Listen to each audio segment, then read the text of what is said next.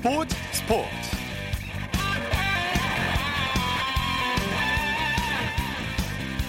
여러분 안녕하십니까 아나운서 이창진입니다 신종 코로나 바이러스 관련 9시 뉴스 특집으로 스포츠 스포츠 10분 늦게 문을 열었습니다 이 신종 코로나 바이러스 감염증 확산 우려에다 미세먼지까지 겹치면서 휴일 거리가 부쩍 한산해졌고요.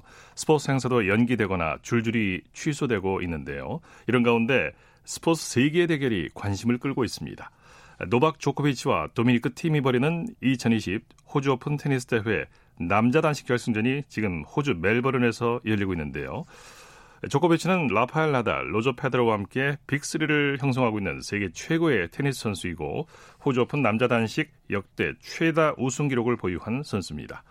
이런 조코비치와 빅3의 아성에 도전하는 선수가 바로 팀인데요. 조코비치가 우승하면 나달을 제치고 세계 랭킹 1위에 올라서게 되고요. 팀이 우승하게 되면 생애 첫 메이저 대회 우승을 차지하게 됩니다. 뭐 상대 전적에서는 조코비치가 우위에 있지만 최근 다섯 차례 대결에서는 팀이 오히려 강세를 보였습니다. 전설이냐 신이냐 과연 누가 정상을 차지하게 될지 이 대결 정말 흥미진진합니다. 일요일 스포츠 버스 프로배구 소식으로 시작합니다. 스포츠 동아의 강산 기자입니다. 안녕하십니까? 네, 안녕하세요. 이 신종 코로나 바이러스 이 불안감에도 불구하고 많은 팬들이 경기장을 찾았어요. 네, 그렇습니다. 최근에 아시아 지역을 강타한 신종 코로나 바이러스이어 바로 인파가 밀집하는 장소에 대한 불안감이 점점 커지고 있는데요. 그런 와중에도 오늘 천안에서 열린 남자부 현대캐피탈과 대한항공의 맞대결에는 총 3,197명의 관중이 찾아 배구 인기를 실감케 했습니다. 네. 자, 대한항공이 현대캐피탈을 상대로 진땀승을 거뒀어요. 네, 오늘 경기에서는 대한항공이 접전 끝에 홈팀 현대캐피탈을 세트스코어 3대 2로 꺾고 4연승과 더불어 선두 우리카드와 격차를 3점으로 좁혔습니다. 네, 오늘 경기에서 양 팀이 유니폼에 모기업 로고를 바꿔서 달고 나와서 눈길을 끌었죠.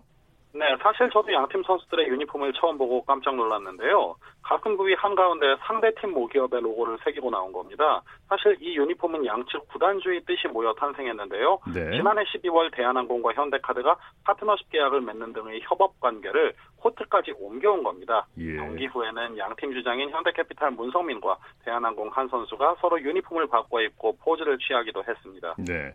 자, 오늘 3대2 양팀이 풀세트 접전을 벌였죠? 네, 첫 두 세트를 대한항공이 따냈지만 현대캐피탈도 3세트를 듀스 끝에 따내면서 반전에 성공했고 4세트를 손쉽게 가져오면서 분위기를 바꿀 수 있었습니다. 승부의 분수령은 5세트였는데요. 대한항공이 8대 8에서 비예나의 퀵오픈과 블로킹으로 연속 득점한 뒤 한 번도 동점을 허용하지 않고 흐름을 이어갔습니다. 네. 13대 12에서는 상대 서브 범실에 이은 곽승석의 후위 공격으로 승부에 마침표를 찍었습니다. 네, 비예나 선수가 30득점을 올렸죠? 네, 최근에 다소 체력이 떨어진 듯 보였던 비예나가 오늘은 블로킹 5개 포함 30득점, 공격 성공률 52%의 맹활약으로 승리를 이끌었습니다. 네. 무려 14개의 범실을 저질렀지만 적재적소에 다양한 패턴의 공격을 뽐내면서 승리에 일조했고요. 이외에도 정지석이 블로킹 2개 포함 17득점, 65%의 높은 공격 성공률로 지원 사격을 했습니다. 네, 여자부에서는 GS칼텍스가 IBK 기업은행에게 완승을 거뒀네요. 네, 여자분은 일방적인 경기였는데요. 장충체육관에서 열린 경기에서 GS 칼텍스가 1시간 23분 만에 기업은행을 세트스코어 3대 0으로 완파하고 4연승과 더불어 2위를 굳게 지켰습니다. 네, GS 칼텍스가 경기를 손쉽게 풀어나갔어요. 네, 사실 경기 내내 별다른 위기가 없었습니다. 1세트 막판 22대 23대 22 접전에서 러츠의 후위 공격과 상대 범실로 기선을 제압한 이후에는 탄탄대로였는데요. 블로킹에서 12대 6으로 우위를 점한 데다 기업은행의 팀 공격 성공률이 23.9%에 그치면서 여유 있게 게임을 풀어갈 수 있었습니다. 네, 러츠 이소영 선수가 팀 승리를 이끌었죠? 네, GS 칼텍스의 확실한 쌍포라고 볼 수 있는데요. 오늘 러치가 14득점, 이소영이 13득점으로 자기 역할을 해줬습니다. 러츠의 공격 성공률이 25.5%로 다소 저조했지만 이소영이 40%를 채우면서 톱니바퀴가 맞아 돌아갔습니다. 네, 특히 문지윤 선수가 친정팀을 상대로 활약이 아주 좋았죠. 음. 네, 양 팀이 지난 1월 트레이드를 단행했는데 오늘이 그 이후 첫 맞대결이라는 점에서 관심이 쏠렸습니다. 희비가 엇갈렸는데요. GS 칼텍스 문지윤은 블로킹 4개 포함 10득점, 공격 성공률 46%인 맹활약으로 승리를 이끌었고 사상현 GS 칼텍스 감독도 칭찬을 아끼지 않았습니다. 네. 반대로 기업은행 유니폼으로 갈아입은 김현정은 2득점에 공격 성공률 9%로 다소 아쉬움을 남겼습니다. 네. 프로배구 중간 순위 살펴볼까요? 네, 남자분은 승점 53점의 우리카드가 선두를 달리고 있고요. 오늘 승리를 거둔 대한항공이 승점 50점으로 2위, 현대캐피탈이 승점 46점으로 3위입니다. OK저축은행은 승점 37점으로 4위, 삼성화재가 승점 32점으로 5위고요. 승점 25점의 KB손해보험과 21점의 한국전력이 6위와 7위에 랭크되어 있습니다. 여자분은 현대건설이 승점 43점으로 선두를 달리고 있고 승점 39점 GS칼텍스와 36점의 흥국생명이 2위와 3위로 뒤를 쫓고 있고요. 승점 23점의 인삼공사와 21점의 도로공사가 4위와 5위, 승점 18점의 기업은행이 여전히 최하위인 6위에 머물러 있습니다. 네, 소식 감사합니다. 네, 고맙습니다. 프로배구 소식 스포츠 동아의 강은산 기자와 정리했고요. 이어서 프로농구 소식 살펴보겠습니다. 월간 점프볼의 손대범 기자와 함께합니다. 안녕하십니까? 네, 안녕하세요. DB가 KGC 인삼공사를 꺾고 공동 1위가 됐네요. 네, 1위와 2위의 대결에서 2위가 승리했습니다. 어, DB는 원주 종합체육관에서 열린 1위 팀 KGC 인삼공사전에서 103대 95로 승리하며 공동 1위로 올라가는 데 성공했습니다. 네. 어, KGC 인삼공사는 연승 행진 중이었는데요. 오늘 패배로 인해서 3연승에서 멈추게 되었습니다. 네. 양 팀이 연장까지 가는 접전을 펼쳤죠? 네, 오늘 경기는 애초에 1쿼터 KGC 인삼공사의 외국 선수인 브랜든 브라운이 부상을 당하면서 DB 쪽으로 기울지 않을까 싶었습니다. 네. 하지만 4쿼터 막판까지 KGC 인삼공사의 추격세가 대단했는데요. 전성현과 이재도의 활약으로 급격하게 점수차가 좁혀지면서 결국 연장까지 갔습니다. 네. 아, 하지만 연장전에서는 김종규와 두경민 콤비를 막지 못했는데요. 두 선수의 활발한 움직임이 결국 DB를 승리로 이끌었습니다. 네. 두경민과 김종규 선수가 그야말로 환상적인 팀 플레이를 보여줬죠. 그렇습니다. 오늘 두 선수의 콤비 플레이가 대단했는데요. 오늘 두경민 선수는 20득점에 8어시스트, 8어시스트는 개인 최다 기록이었습니다. 네. 또 김종규 선수 역시 21득점과 7리바운드를 기록하면서 명승부를 훌륭하게 마무리했습니다. 네네. DB가 팀 최다 어시스트를 기록했네요. 네, 오늘 경기에서 환상의 패싱 플레이를 보여줬는데요. 그만큼 팀 플레이가 잘 나왔습니다. 덕분에 32개의 어시스트를 기록하게 됐는데요. 이건 2019-2020 시즌 최다 기록이었습니다. 네. 자, 지긴 했지만 KGC 인삼공사도 뭐 끝까지 명승부를 펼쳤어요.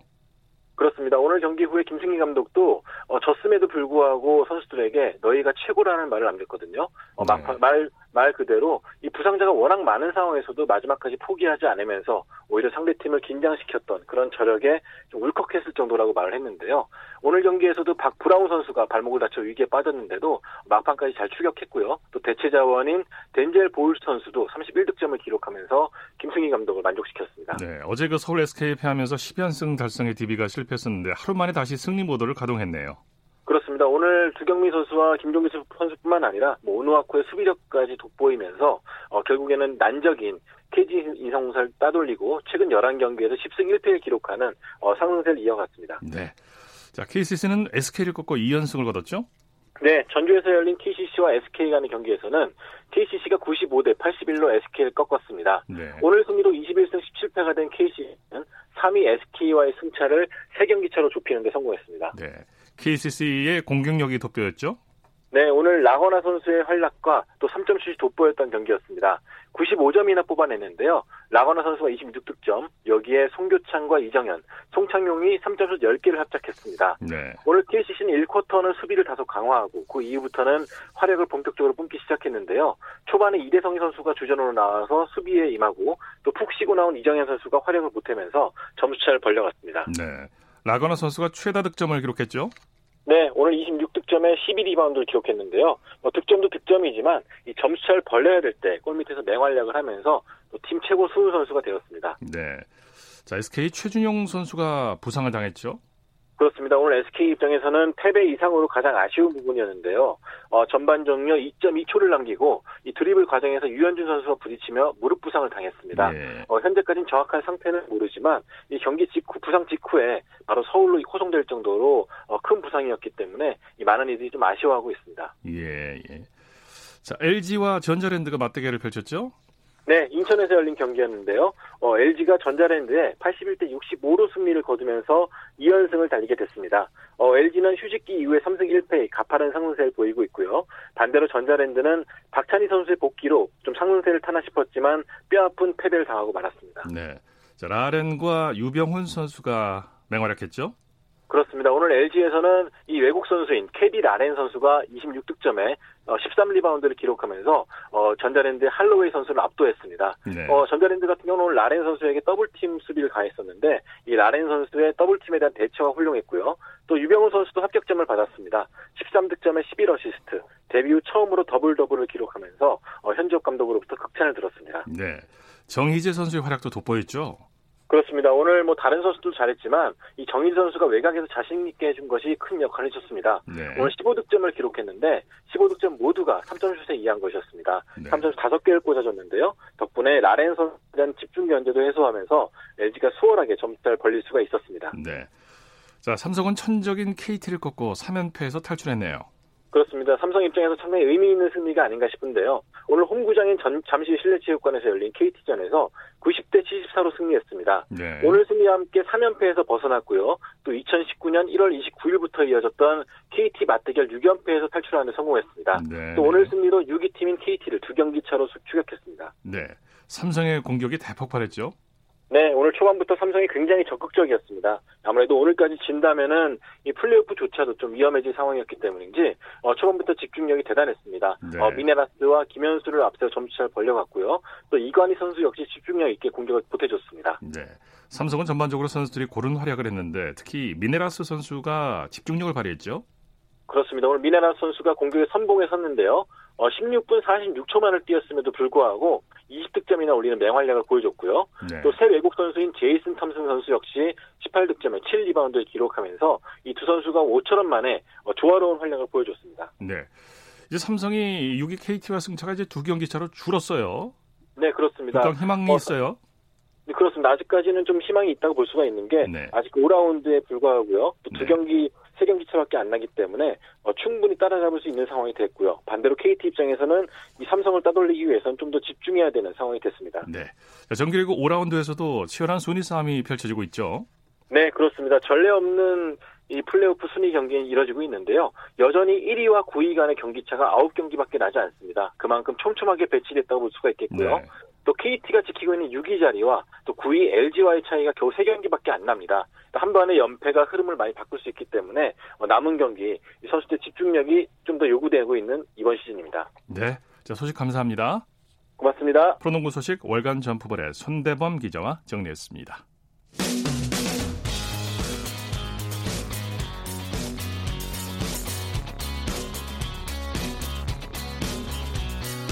따뜻한 비판이 있습니다. 냉철한 분석이 있습니다. 스포츠 스포츠 이어서 스포츠 뒤에 숨어 있는 즐거움과 노력 그리고 열정을 소개하는 스포츠를 만드는 사람들 시간입니다. 이혜리 리포터와 함께합니다. 어서 오십시오. 네, 안녕하세요. 자, 오늘은 어떤 분을 만나셨습니까? 네, 오늘은 아이스하키에서 국내와 국제 심판으로 뛰고 있는 이주연 심판 만나고 왔습니다. 네. 요즘 2019, 2020 이 아시아 리그 아이스하키가 진행되고 있는데요. 이주한 심판은 한국 국적의 주심으로 참여하는 국제 심판으로 활약하고 있습니다. 예. 10년째 심판으로 활동하면서 또 경성고등학교 아이스 아이스하키 팀의 코치로도 활동하고 있는데요. 이 코리아 리그에서 심판상을 수상할 정도로 하키 무대에서도 인정받고 있는 이주한 심판을 만나기 위해서 아시아 리그가 진행됐던 고양 어울림 누리 얼음마루 경기장에 찾아갔습니다. 네. 저와 함께 그 경기가 펼쳐졌던 현장으로 가보시고요. 이주한 심판 만나보겠습니다. 아시아리그 아이스하키 2019-2020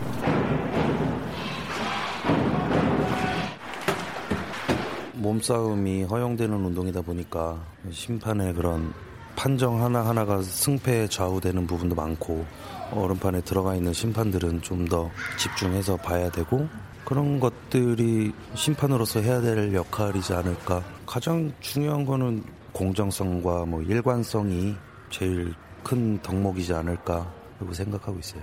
스스로 뭐, 뭐 이런 판정은 좀 좋았다라는 느낌이 들 때 그때 뭐 오늘 게임은 잘 맞췄다라는 생각을 하게 되는 것 같아요. 네. 자, 지금까지 이준 심판이 어떤 경기에 참여를 한 겁니까? 네, 1년마다 세계 선수권 대회에도 나가고 있고요. 또 유로 챌린지에서도 심판으로 참가를 했었는데 여러 대회에 이렇게 참여를 하다 보니까 얼음 위에서 이 해외 선수들과 함께 몸을 부딪히면서 깨달았던 부분들이 현재 지도자로 활동하면서도 도움이 된다고 하는데요. 네. 특히나 이주연 심판에게는 지금까지도 잊지 못할 가장 기억에 남는 경기가 있다고 합니다. 어떤 경기인지 들어보시죠. 그 심판으로서 그 2017년에 고향 어울림 누리에서 유로 챌린지가 있었는데 그때 한일전에 들어가게 됐었어요.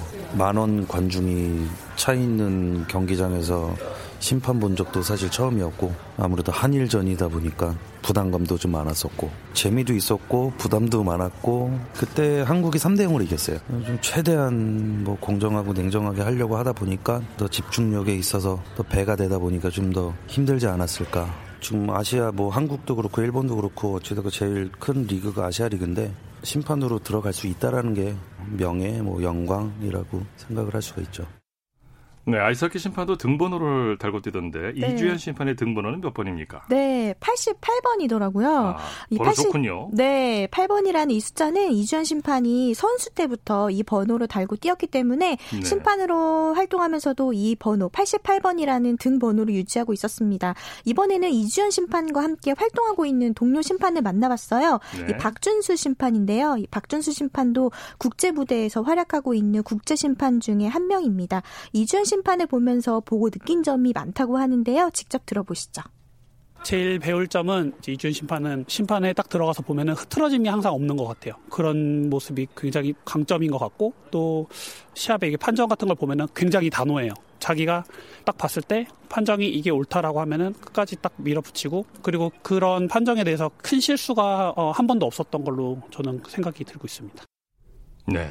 이 아이스하키는 어떤 경기보다 이 경기 중에 선수들 간의 몸싸움도 하고 또 아주 빠르게 움직이다 보니까 네. 심판의 역할이 무엇보다 중요할 것 같은데 현장에서 직접 보시니까 어떻던가요? 네. 그래서 오늘 제가 심판을 아주 유심히 봤습니다. 네. 선수들만큼이나 이 심판들이 활약하고 있었는데요. 얼음 위에서 빠르고 또 격렬하게 뛰다 보니까 심판의 입에는 하얀 입김이 보일 정도로 아, 네. 최선을 다해서 경기에 임하고 있었습니다. 선수라고 같이 또 움직여야 되잖아요. 그렇죠. 네. 그리고 또 워낙 선수들의 경기가 빠르게 빠르게 진행돼서 부상의 위험에도 사실 놓여 있기도 하는데요. 네. 또 몸싸움이 일어나는 그런 스포츠이다 보니까 그 속에서 반칙을 잡아내야 하기 때문에 심판으로서 순발력도 필요합니다. 네. 그런데 이주연 심판 하키인으로 활동하는 지금 자신이 좋아하는 일이라서 체력이 되는 한 오랫동안 활동하고 싶다고 했는데요. 이주연 심판에게 들어보겠습니다. 이 사람이 심판으로 돌아왔을 때는 공정하고 일관적이고 냉정하게 게임을 운영하는 사람이다. 팀을 떠나서 뭐 관중분들이나 관계자분들한테 그런 사람으로 남고 싶죠. 뭐 지도자로서도 그냥 뭐 아이들이 저로 인해서 뭐 아이스하키 기능적인 부분뿐만 아니라 뭐 여러 가지 측면에서 보고 배울 점이 많은 사람이다라고 느낄 수 있게끔 하는 게 바램이고 그런 마음을 가지고 있죠. 네. 네, 오늘은 2019-2020 이 아시아 리그 아이스 하키에 참여하고 있는 국제 심판인 이주연 심판 만나봤습니다. 앞으로도 지금처럼 공정하고 또 일관된 그런 심판으로서 여러 국제 무대 또 국내 무대에서 만날 수 있길 그리고 안전하게 또 심판을 볼 수 있길 기대해 보겠습니다. 네, 멋진 활약 기대해 보겠습니다. 스포츠를 만드는 사람들 이혜리 리포터와 함께했습니다. 수고했습니다. 네, 고맙습니다. 쳤다 하면 홈런이고 슛 각본 없는 한편의 드라마.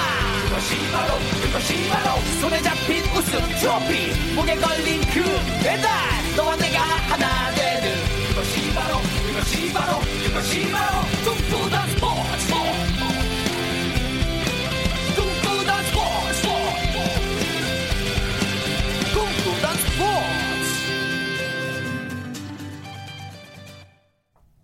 이어서 축구 소식 살펴보겠습니다. 중앙일보의 박린 기자입니다. 안녕하세요. 네, 안녕하세요. 잉글랜드 프리미어리그에서는 리버풀이 말 그대로 파죽지세예요. 네, 오늘 그 홈에서 열린 프리미어리그 25라운드에서 어, 사우스햄프턴을 4대 0으로 대파를 했고요. 네. 어, 살라가 두 골을 넣었고 또 피르미누가 도움 헤트트릭을 또 작성을 했습니다. 네, 네. 어, 리버풀이 그 24승 1무 그 개막 후 25경기 연속 그 무수 무패 행진을 계속 이어가며 갔고요. 그리고 어, 승점 73점을 기록을 하면서 한 경기를 덜 치른 또 2위 맨체스터 시티와의 승점 차를 어, 무려 22점까지 벌렸습니다. 이건 뭐 2위와의 승점 차가 22점이면 엄청난 건데 이 기세라면 뭐 각종 기록들을 다 가로칠 것 같아요. 네, 맞습니다. 뭐 리버풀이 최근 16연승 중인데요. 어, 2승만 더 보태면 그 맨시티가 2017-18 시즌에 세운 어, 단일 시즌 최다 18연승과 타이 기록을 이루고요. 어, 또 같은 시즌에 맨시티가 그 최다 승점 100점을 또 기록을 했었는데 네. 어, 리버풀이 남은 13경기 중에 또 9승만 더하면 또 승점 100점 고지에 오르게 됩니다. 뭐 벌써부터 우승 경쟁이 끝났다 뭐 이런 얘기도 나오고 있어요. 네, 뭐 현지 언론에서도 뭐 두세 달 전부터 그 정말 리버풀의 그 우승이 현실로 다가왔다 또 이런 말들이 많이 나오고 있습니다. 네. 어, 사실 리버풀이 92년에 어, 프리미어리그가 출범한 뒤에 그 우승이 없고요. 그 지금 30년 만에 어, 리그 우승을 에 도전을 하고 있는데 어, 리버풀이 뭐 언제 조기 우승을 달성할지 그리고 또 아스널 이어서 또 무패 우승을 또 재현할지 어, 거기에 그 좀 더 관심이 쏠리고 있습니다. 네, 리버풀 이 파죽지세의 비결을 좀 분석해 보죠. 네, 우선은 2015년에 그 클롭 감독이 리버풀을 그 맡았는데요. 정점, 정말로 그 클롭 감독의 축구가 정점을 찍는 모습입니다. 네. 어, 특히 공격 삼총사죠. 그 살라, 피르미누, 마네 선수가 어, 올 시즌에만 33골에 19개의 도움을 합작을 했고요. 어, 그리고 공격형 풀백 아놀드와 로버트슨의 크로스도 굉장히 매, 섭습니다 그리고, 네. 어, 판데이크가 이끄는 수비진이 어, 25경기 중에 그 11경기나 무실점을 기록을 하면서, 어, 말 그대로 정말 지지 않는 경기를 펼치고 있습니다. 네. 자, 잉글랜드 토트넘의 손흥민 선수는 이제 내일 새벽에 경기를 앞두고 있죠? 네, 약 3시간 40분 뒤입니다. 그 내일 새벽 1시 반에 어, 맨체스터 시티와의 홈 경기를 앞두고 있는데요. 어, 지금 케인 선수가 부상으로 빠져 있어가지고 그 현재 언론에서는 어, 손흥민이 그 모우라 그리고 어, 최근에 네덜란드 아인토벤에서 이적한 베르흐 베인과 함께 어, 3톱으로 선발 출전할 것이라고 예상을 하고 있고요. 네. 어, 손흥민 선수가 또 시즌 14호 골을 터뜨릴지 또 기대를 모으고 있습니다. 또 3경기 연속 골에 도전하게 되는 거죠? 네, 맞습니다. 그 최근 주춤하다가 그 지금 리그와 FA컵에서 두 경기 연속골을 터뜨렸고요. 네. 말씀하신 대로 지금 세 경기 연속골에 도전을 합니다. 예. 남자 축구가 지난달 도쿄올림픽 본선행을 이뤄냈는데요. 여자 축구 대표팀도 동반 진출에 도전하게 되죠. 네, 그 도쿄올림픽 아시아 최종 예선을 또 시작을 하는데요. 어, 여자 축구 대표팀이 내일 오후 7시에 제주도에서 어, 미얀마와 또 A조 1차전을 치르고요. 어, 9일에는 같은 장소에서 그 베트남과 또 2차전을 갔습니다. 네. 여자 축구 올림픽 최종 예선 방식은 어떤가요? 네, 우선은 도쿄올림픽 그 여자 축구 아시아 출전권은 어, 개최국 일본을 제외하고 어, 총두 장이 주어집니다. 네. 그 A조에서는 한국과 미얀마, 어, 베트남이 속해서 제주에서 맞붙고요. 어, B조는 호주, 중국, 태국, 대만이 속해서 호주 시드니에서 격돌을 합니다. 그 네. 각조 1, 2위가 어, 4강에 진출을 해서 어, 다음 달에 홈앤 어웨이로 플레이오프를 치르고요. 어, 승리한 팀이 그 두 팀이 또 도쿄에 진출하게 됩니다. 네, 우리나라 전망은 어떨까요? 네, 그 사실 북한이 우리나라와 같이 A조에 속했었는데 그 아무래도 남북 관계가 경색 그 국면의 탓에 또 불참을 하면서 어 우리나라가 그 플레이오프 진출이 굉장히 유력한 상황입니다. 네. 뭐 상대 전적만 보더라도 같은 조 미얀마의 5전 전승이고요.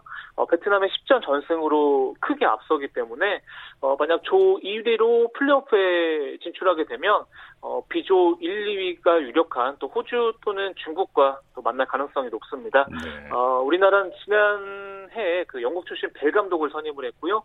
어 이번에 뭐 그 잉글랜드 첼시의 지 소형 같은 유럽파를 총동원해서 그 처음으로 그 올림픽 그 첫 본선 진출을 노리고 있습니다. 네, 벨 감독에 대해서 좀 설명을 해주시죠. 네, 그 지난해 10월에 한국을 맡았고요. 어, 사실 그 독일 여자팀이죠. 그 프랑크푸르트 시절에 어, 챔피언스 리그 우승을 이끌었던 또 명장 출신입니다. 예. 어, 지난해 12월에 동아시아컵 준우승을 또 이뤄냈고요. 어, 특히 뭐 433 포메이션을 쓰면서 어, 제로톱을 쓰고요. 또 많이 뛰면서 어, 스피드를 살린 공격을 추구를 합니다. 특히 뭐 한국어 공부도 굉장히 열심히 해서 뭐 제가 부산에 갔을 때도 어, 기자회견에서 뭐 서툴지만 한국어를 조금 구사할 만큼 어, 굉장히 열정적인 지도자로 알려져 있습니다. 네. 자, 대한축구협회와 제주도가 신종 코로나 바이러스 예방 대책을 수립했다고요? 네, 아무래도 뭐 축구장에 사람이 몰릴 가능성이 높기 때문에 어, 또 확산 위험을 막기 위해서 또 대책을 마련했습니다. 어, 경기장 출입구에 열 화상 카메라를 설치해서 어, 관람객들의 발열 상황을 또 확인하기로 했고요. 네. 어, 그리고 의료진과 구급차를 배치해서 어, 만약에 의심 환자가 발생하게 되면 또 신속한 또 조치에 나서기로 했습니다. 네. 자, 프로축구 전북은 새로운 외국인 선수를 영입했다고 하죠? 네, 브라질 아틀레티코 리넨세에서 뛰던 그 25살의 무릴로를 영입을 했는데요. 네. 어, 이 선수는 2015, 14년에 또 프로에 데뷔를 했고요. 어, 보타보고 등에서 뛰었습니다. 뭐, 지난 시즌에도 35경기에 출전해서 그 9골을 뽑아냈고요. 어, 이 선수 키가 177cm로 큰 편은 아닌데, 어, 슈팅과 연계 플레이가 또 굉장히 장점으로 알려져 있고요. 네. 어, 공격형 미드필더뿐만 아니라 윙포워드도 소화할 수 있어서 어, 전북 공격진에 좀 또 활력을 불어넣을 선수로 어, 기대를 모으고 있습니다. 네. 지난해 우승팀 전북이 폭풍 영입을 펼치고 있네요. 네, 맞습니다. 뭐 말씀하신 대로 그 앞서 지난 시즌 MVP죠. 뭐 김보경 선수도 데려왔고요. 네. 어 그리고 경남에서 뛰던 일본인 미드필더 쿠니모토를 비롯해서 또 남아공 출신의 장신 공격수 어, 벨트위크도 데려왔습니다. 네. 뭐 최근에는 23세 이하 대표팀 공격수죠. 그 조규성을 데려왔고요. 어, 수비 라인에는 오반석과 구자룡까지 영입을 하면서 어, 말씀하신 대로 정말 폭풍 영입이라는 그 말이 어울릴 정도로 어, 선수들을 정말 쓸어 담고 있습니다. 네. 독일 분데스리가에서는 20살 공격수가 아주 그 화제에 오르고 있어요. 네, 그 도르트문트의 노르웨이 출신 홀란드 선수인데요. 오늘 우니온 베를린전에서 두 골을 터뜨리면서 그 5대0 대승을 이끌었는데 어, 전반 18분에 그 왼발 슛으로 추가골을 넣었고요. 또 후반 31분에도 어, 정말 멋진 왼발 슛으로 또 쐐기골까지 뽑아냈습니다. 네. 이 선수가 데뷔 후 3경기에서 지금 몇 골을 터뜨린 겁니까? 네, 이 선수가 그... 폭풍골을 지금 터뜨리고, 터뜨리고 있는데. 네, 맞습니다. 뭐 지금 분데스리가에 데뷔해서 지금 3경기 연속 멀티골이죠? 멀티골을 쏟아내고 있는데요. 어, 정말 뭐 분데스리가에서는 신기록일 정도로 정말 현지에서 굉장히 큰 주목을 받고 있고요. 네. 어, 이 선수가 겨울 이적 시장에서 그 오스트리아 짤츠부르크를 떠나서 그 도르트문트로 이적을 했는데 어, 지난달 18일에 그 아우크스부르크전에서 어, 해트트릭을 몰아쳤고요. 그리고 네. 25일 쾰른전에서 두 골을 넣, 넣은 데 이어서 또 오늘 또 우니온 베를린전에서 그 두 골을 몰아쳤거든요. 총 7골이네요, 그러니까, 세 경기에서. 네, 세 경기에서 7골이라는 정말 그 엄청난 기록을 써내려가면서 예. 어, 유럽 현지에서도 굉장히 또 크게 또 주목을 받고 있습니다. 예. 우리나라 공격수 황희찬 선수 함께 뛰었던 선수죠. 네, 맞습니다. 뭐 최근까지 그 오스트리아 짤츠부르크에서 함께 뛰면서 어 굉장히 그 유럽 챔피언스 리그에서 또 두각을 나타냈었고요. 사실 네. 그 짤츠부르크에서 그 황희찬 선수 그리고 그 홀란드 선수 그리고 그 미나미노 일본인 그 미나미노가 굉장히 그 세 명이 공격을 이끌었었는데 네. 어, 미나미노는 지금 리버, 리버풀로 이적을 했고요. 또 홀란드는 도르트문트로 이적을 했는데 뭐 황희찬 선수가 이번 시즌에는 정말 빅클럽에 가지는 못했지만 어, 정말 그 다음 여름 이적 시장에서는 이 선수들처럼 좀 빅클럽으로 또 이적하길 또 바라는 팬들이 많습니다. 네. 자, 소식 감사합니다. 네, 감사합니다. 축구 소식 중앙일보의 박린 기자와 살펴봤습니다. 스포츠 스포츠 오늘 준비한 소식은 여기까지고요. 내일은 8시 30분부터 들으실 수 있습니다. 함께 해 주신 여러분 고맙습니다. 지금까지 아나운서 이창진이었습니다. 스포츠 스포츠